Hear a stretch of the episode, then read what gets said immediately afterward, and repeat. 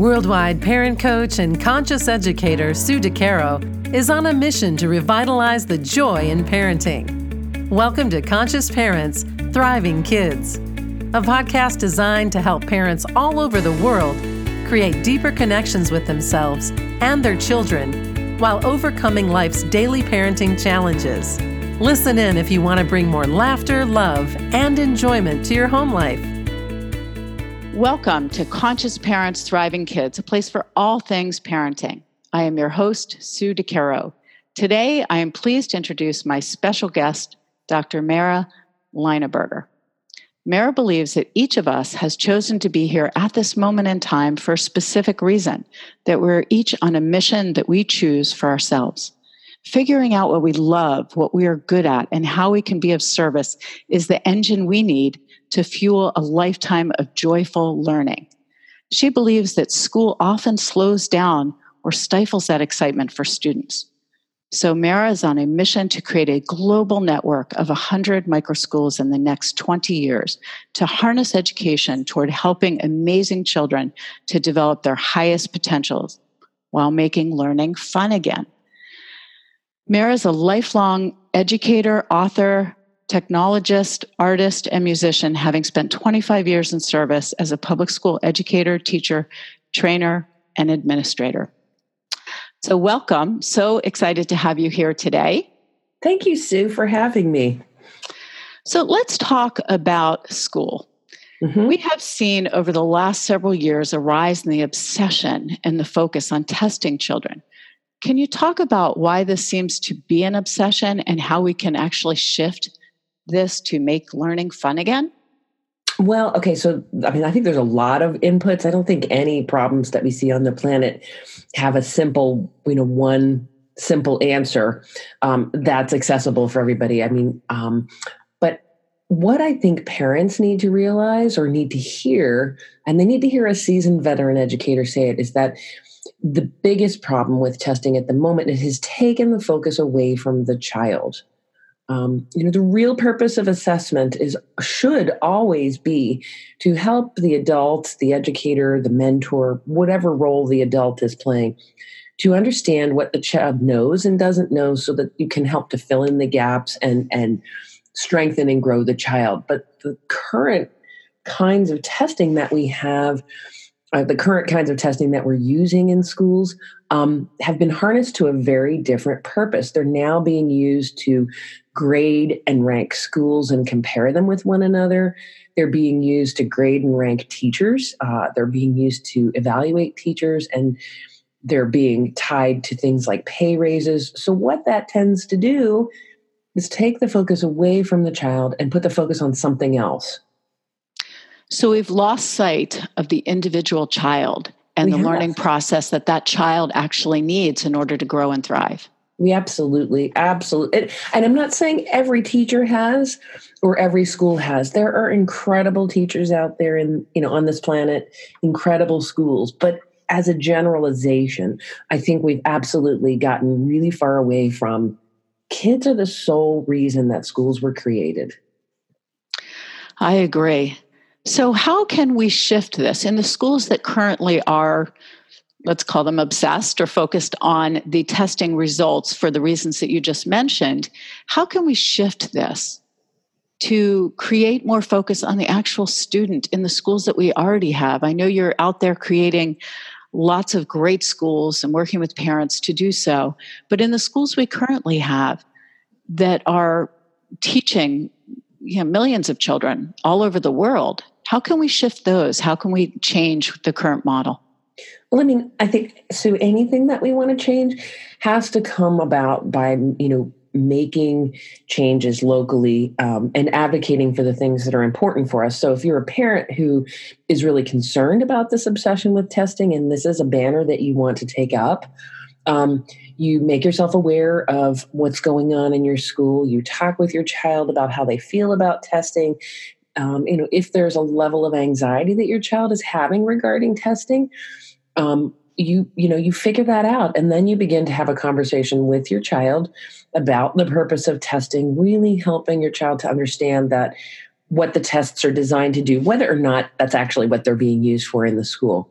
um, you know, as much as they can understand developmentally, your, you know, your kindergarten child isn't going to have as much testing, but your third grade child is probably capable of understanding that these tests um, are supposed to help mom and dad and your teacher understand um, what you know and where we can actually help you to learn and grow, you know, more.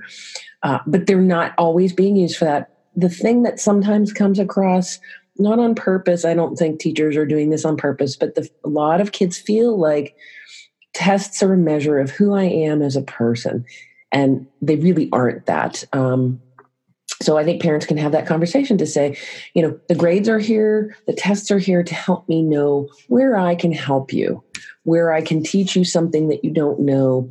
Um, and beyond that, I'm not too worried about it.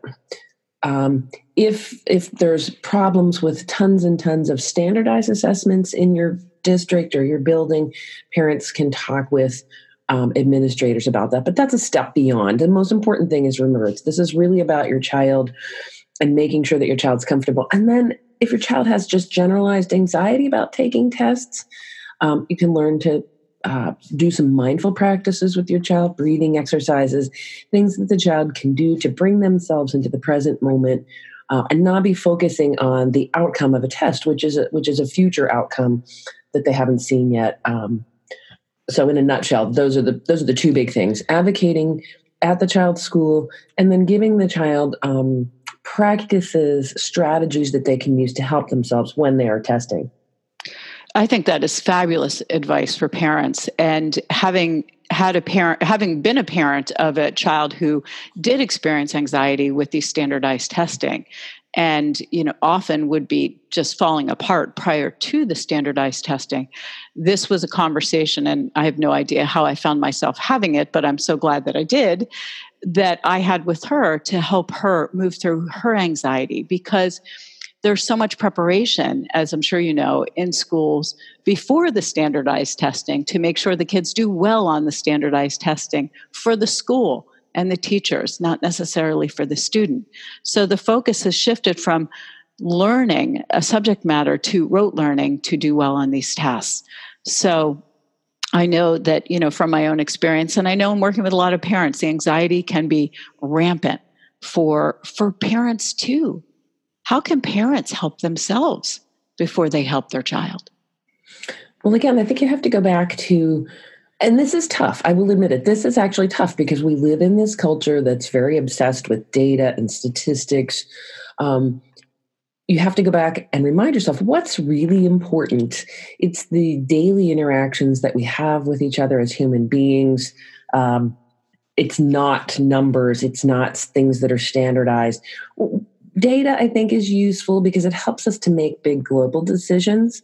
Um, but it really has less bearing on each each of us as an individual. So so parents um, you know can use the same kind of mindful strategies and the same kind of self-talk that they're going to use with their child to remind themselves you know that their interactions with their child um, having quality interactions are what are what's important helping their child to enjoy life, to learn what they're good at, to strengthen the things that they're weak at, to find a life that's got purpose and meaning. Uh, it's not something that you do, you know, all in one step. As a parent, you help your child along the road, and the child grows and changes and makes mistakes. And um, and I should actually say that's another big area that I think we could work on as parents and and um, with our kids thinking about education, we're living in a culture where it doesn't seem like people believe it's okay to make mistakes anymore. Um, I know in the technology industry, there's a there's a term that they use, which is fail fast, and it's that in the sort of design and construction cycle, um, people who are innovating want to have failure happen because they want to know the weaknesses of the systems or the products they're building, um, and so creating something quickly, having it fail, you, you, begin to understand where the changes need to be made. I'd like to see us get to that kind of thinking around education and help our children to understand that failure is not a measure of you as a failure. It's just a measure of this is something that I don't understand, this is something that I can improve upon. And I agree uh, wholeheartedly. I work with parents worldwide that struggle with this, allowing their children to make mistakes and being okay with it, allowing their children not to do well in a subject matter and not to panic. Where will my child go to college? Learning takes place through mistakes. I totally agree with you on that. It is such an important uh, I, I think item or an important focus to keep in our minds as we raise these beautiful spirits our unique child children to to grow. And they grow through the learning process of what they didn't do well as well as what they did. So i think that that is such beautiful advice. I'd love to talk a little bit about these schools that you these micro schools that you're developing and helping uh, parents and individuals to create worldwide. Can you talk a little bit about what a micro school looks like and sure. how that develops. I, I think it's really important for us to bring that out. So the one caveat I want to give to people is, um, you know, I'll, I'll, get questions from educators and parents about um, taking resources away from public education. Um, I'm actually not advocating for people to open charter schools, which do take precious resources away from our public schools. I think um, we need to have that. We still, we're not ready to have the big system of education go away yet. So, but what I do know, having been in public ed- education for a long time, is that system didn't actually serve me as an educator. It didn't feel good um, to to be so constrained by curriculum and assessment. Um, testing demands, uh, scope and sequences of content that I had to teach. Um, I had many kids who that didn't feel good to either.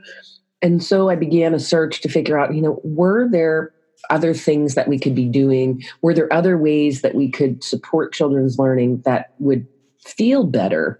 Um, you know, I'm sure many of your listeners know about Montessori schools, Waldorf schools, um, democratic free schools. There are all kinds of innovative um, schools out there that use different kinds of models, really, which are much more child centered. Uh, the micro schools movement, though, is fairly new. It's about, I would I'd say at this point, so it's maybe 10 years old. Um, it comes out of all of that rich um, child centered learning that, that John Dewey got people started thinking about about 100 years ago. Um, and uh, it's actually not a new idea at all. It, micro schools are basically the one room schoolhouse of the future. So they're small, multi age grouped. Um, so you'll have kids of varying ages there. Um, the instruction that happens tends to be very individualized based on the specific needs of the child, and more so now based on the interests of the child. And through the use of technologies, we now have the ability to provide a child with almost instant access to anything that they're interested in learning about. So, the role of an educator or a learning facilitator or coach, whatever you choose to call it, in a micro school is more to become a guide to learning, helping helping a student to find the resources and the content and the, and to build the knowledge that they need about around any topic that they're interested in, and to make sure that that all aligns with whatever the local regulations are regarding the content that kids are required to cover every year. Wow, that that's beautiful. And to see each child in such a unique way by tailoring the education to their interest is enormous. I mean, what a gift to a to a child and to yeah. children worldwide. Well, you know, our parents globally have been doing this through homeschooling for quite some time. Right. And that movement has really grown and it's expanded out. We've got parents now who are taking their kids on the road, and there's a whole movement called the road schooling movement. We actually have parents who are doing that on a global scale. So they're working digitally, remotely, and they're traveling with their families. And that's the world schooling movement. So those are all things people can look into. Um, but what happens is, you know, with those things is um, the homeschooling movement people want community the adults want community the kids want community with other kids so they tend to come together and create cooperatives to have kids collaborate and cooperate together to learn together. Um, there are people who who want a little more time together than those things can usually offer and that's really where um, micro schools come into play.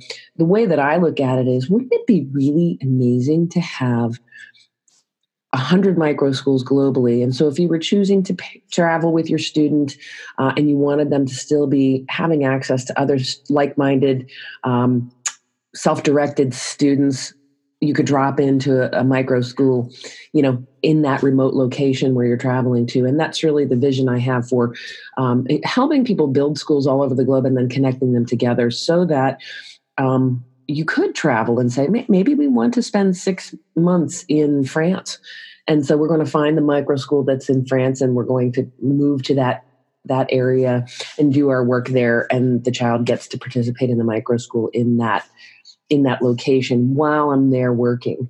I love that. It's like a membership, you know, like having a membership, but being able to drop into wherever you need to go. Uh-huh. And what, yeah. what a beautiful way to educate children. Mm-hmm. And I, mm-hmm. I know many of our listeners may agree with me. Many parents have struggled with the school systems that we have in place currently. Some have, of course, some haven't, some love it.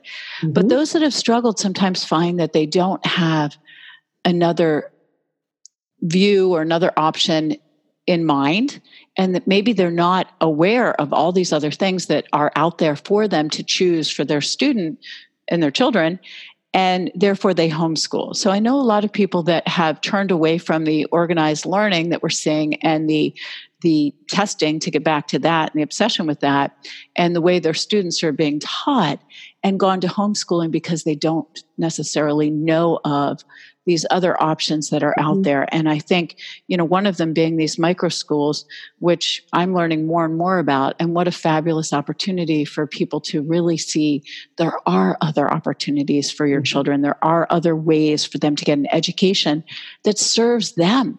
My mm-hmm. daughter, my oldest daughter, struggled immensely in school and really hated it. And I'm sure there was another way that I could have given her an amazing education that worked for her it definitely wasn't homeschooling for me.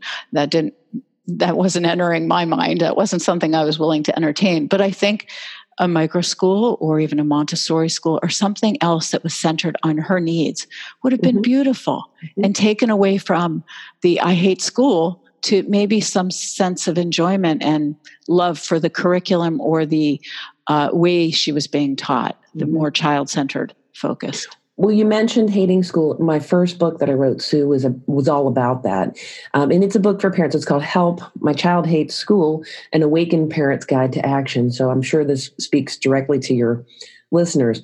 Um, it's available on Amazon. Uh, you know, people can contact me to get it, but it's it's up on Amazon both digitally and in, and in paperback.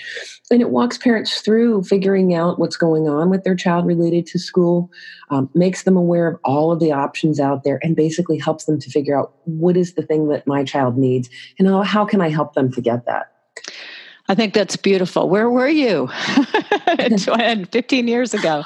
Well, it was uh, funny. I didn't expect to write that as my first book, but that was the book that wanted to to happen. I've been thinking about these small schools as a new option, um, and that's actually what I wrote about in my second book. But it, you know, I realized when I started to think about this, people, as you said, there wasn't an awareness on the part of parents. Um, there is this mindset out there that our children must go to school. It's really based on the notion that we have compulsory education.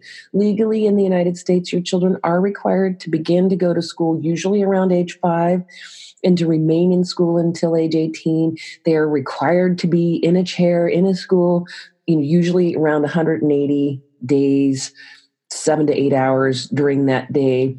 Um, and legally, if you don't, you know, if you don't have your child there legal action can be taken against you. That has created a mindset that that's the only way that we can do things that that you know my child must go to the public school that's in my neighborhood where i live and and we don't really think about it we don't have any second thoughts about it whether or not that school is the right location for our children whether or not our children enjoy being there um, I think I don't, I'm not sure why we still are carrying this mentality of um, I didn't like school. Nobody really likes school. Um, we just have to put up with that. I did. I had to go to school, so you have to go to school. That that isn't really working. And I think our kids today know that that's not a truth. And a lot of the misbehaviors we're seeing are actually kids acting out, um, you know, against that mindset that I have to do this that there is no other option and because my parents had to do it, I have to do it too. Kids right. are thinking that's a lot of baloney. I agree. And you mentioned two things I just want to circle back to mm-hmm. the right school and enjoy school. So the right school for the for your particular child. Yeah. Which if you have three or four children in your family, they each may need a different type of school yeah. that serves them and their learning to be able to enjoy it. And, you know, for me, I had one child, I still have them obviously, one child who loved learning and still loves learning, and one child who did not love learning in the way in which she was being taught. So I think that that's such a key point is look at your children and see what your children need, what your children are experiencing. And I love the book, Help My uh, Help My Child Hates School. I think for our listeners, definitely take a look at that on Amazon. And certainly, if that speaks to you in reference to your child and your child's way of learning, and the options that might be out there for you, start to to research those so that you can help your child to really grow and thrive and reach their highest potential by focusing on them. So, I would love to invite people to visit your amazing uh, website. It is go maralinaberger.com and there's all sorts of resources there that you can have access to as well as connect with Mara and mm-hmm. learn more about how you can make some changes to support your child in a better way so that learning can be fun and your child can thrive in an environment that suits them. So, Mara, are there any parting words of wisdom that you would like to share with our listeners before we wrap up? You know, I would really just like to remind them. I think that you probably talk about this a lot, Sue, but just remind them that each one of our children are are a unique individual. Um, you know, when we're raising them at home, we don't always make them wear the same things, eat the same things, do the same things, have the same interests and activities. And yet, when they go to school, we ask them to do that. So, um, I would ask your listeners to really consider looking for um, a learning facility of any kind or a learning option for your child that allows them to be the unique individual that they came here to be. And if that includes, uh, if there's nothing in your area that can do that for your child and you're not interested or you don't want to do it alone uh, you are interested in helping your child have an education or interested in helping other kids then consider opening a micro school in your area or supporting the opening of micro school in your area. I think that's beautiful. And connect with with Mara again it's go maralinaberger.com if you'd like to learn more connect gain some resources and uh, look at the micro schools in your area or develop one. Thank you so much for being on the show today. It has been an honor and a pleasure having you here and having this conversation. Thank you, Sue. I really enjoyed it. And thank you for joining us. Remember, every moment is a new moment for conscious connections. Thanks for listening to Conscious Parents Thriving Kids. If you like what you heard, Please subscribe, rate, and review at iTunes or wherever you listen in. And be sure to visit DeCaroParentCoaching.com for a free download of 10 ways to connect with your child.